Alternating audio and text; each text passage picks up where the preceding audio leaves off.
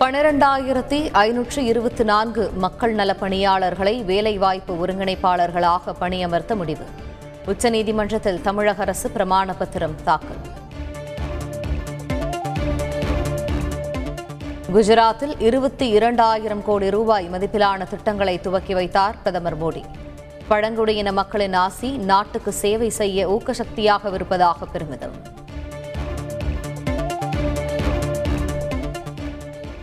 தான் குஜராத்தியாக மாறிவிட்டதாகவும் தமக்கு பெயர் சூட்டுமாறும் உலக சுகாதார அமைப்பின் இயக்குநர் வேண்டுகோள். தெட்ராஸுக்கு துளசிபாய் என பெயர் சூட்டினார் பிரதமர் மோடி. ஆளுநருக்கு உரிய பாதுகாப்பு அளிப்பதில் அரசு சமரசம் செய்து கொள்ளாது ஒரு தூசி கூட விழாமல் ஆளுநர் ஆர் என் ரவி பாதுகாக்கப்பட்டுள்ளதாக முதலமைச்சர் ஸ்டாலின் விளக்கம். மத்திய தொகுப்பிலிருந்து தென் மாநிலங்களுக்கு வழங்கப்படும் மின்சாரம் திடீரென தடைப்பட்டது. உற்பத்தி திறனை அதிகரித்தும் தனியாரிடம் கொள்முதல் செய்தும் மின் பற்றாக்குறையை சமாளிப்பதாக அமைச்சர் செந்தில் பாலாஜி விளக்கம். தனியாருடன் இணைந்து குடியிருப்புகளை கட்ட திட்டமிட்டுள்ளதாக அமைச்சர் முத்துசாமி தகவல். தமிழகத்தில் முப்பதாயிரத்தி முன்னூற்றி தொன்னூற்றி இரண்டு குடியிருப்புகள் வாழ தகுதியற்றவை என கண்டறியப்பட்டு புதுப்பிக்கப்பட உள்ளதாகவும் தகவல். டிஎன்பிஎஸ்சி குரூப் நான்கு தேர்வுக்கு இதுவரை எட்டு லட்சத்தி முப்பத்தி ஒன்பதாயிரம் பேர் விண்ணப்பம். வரும் இருபத்தி எட்டாம் தேதி வரை விண்ணப்பிக்க அவகாசம். சென்னை மாநகராட்சிக்கு சொந்தமான இருபத்தி ஐந்து கோடி ரூபாய் மதிப்பிலான நிலம் மீட்பு. நங்கநல்லூரில் போலி ஆவணங்களின் மூலம் ஆக்கிரமிக்க முயற்சித்தவர்கள் வெளியேற்றம்.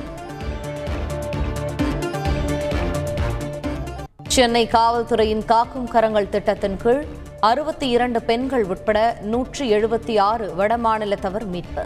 சொந்த ஊருக்கு வழி அனுப்பி வைத்த கருணை பயணம்.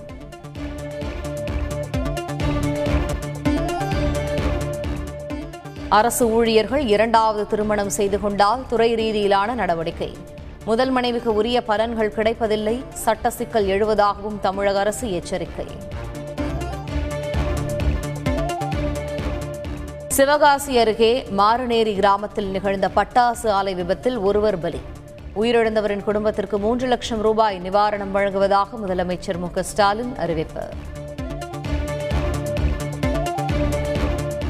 இந்தியாவில் கொரோனாவின் நான்காவது அலைக்கு சாத்தியம் இல்லை. இந்திய மருத்துவ ஆராய்ச்சி கவுன்சிலின் முன்னாள் தலைமை விஞ்ஞானி கருத்து.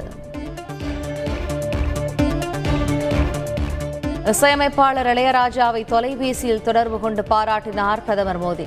அம்பேத்கருடன் ஒப்பிட்டு பாராட்டியது குறித்து மகிழ்ச்சி தெரிவித்ததாகவும் பிரதமர் அலுவலகம் தகவல். இளையராஜாவிற்கு ஜிஎஸ்டி அலுவலகம் சம்மன். சேவை வரி கட்டாததற்கு நேரில் ஆஜராக உத்தரவிட்டதாக தகவல். குறை பிரசவத்திற்கும் மாற்றுத்திறனாளிகளுக்கும் சம்பந்தமில்லை. தமது கருத்து புண்படுத்தப்பட்டிருந்தால் மன்னிப்பு கேட்பதாக இயக்குநர் பாக்யராஜ் விளக்கம். பிரதமரான பிறகு முதன்முறையாக இன்று இந்தியா வருகிறார் இங்கிலாந்து பிரதமர். டெல்லி குஜராத்தில் பல்வேறு நிகழ்ச்சிகளில் பங்கேற்பு. எரிபொருள் தட்டுப்பாடு மற்றும் விலையேற்றத்தை கண்டித்து இலங்கையில் மீனவர்கள் போராட்டம். உயிரை மாய்த்துக் கொள்ள வேண்டிய நிலைக்கு தள்ளப்பட்டுள்ளதாக வேதனை.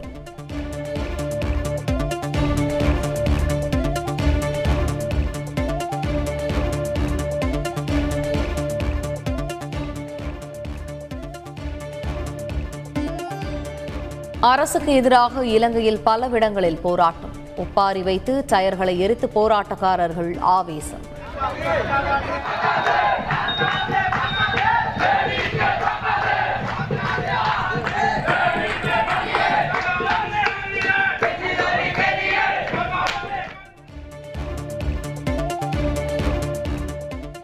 இலங்கை ரம்புக்கனை கலவரம் தொடர்பாக பாரபட்சமின்றி நீதி விசாரணை. அதிபர் கோத்தபய ராஜபக்ஷ உத்தரவு. கிழக்கு மற்றும் தெற்கில் நிலைமை மோசம். பெரிய அளவிலான தாக்குதல்களை ரஷ்யா நடத்துவதாகவும் யுக்ரைன் அதிபர் ஜிலென்ஸ்கி தகவல். பொதுமக்களை காப்பாற்ற ரஷ்யாவுடன் சிறப்பு பேச்சுவார்த்தை. தயாராகவிருப்பதாக யுக்ரைன் அறிவிப்பு.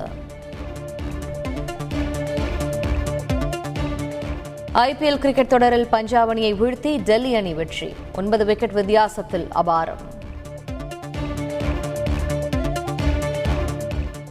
பதினைந்து ஆண்டுகள் சர்வதேச கிரிக்கெட் பயணம் எண்ணிலடங்கா சாதனைகள்.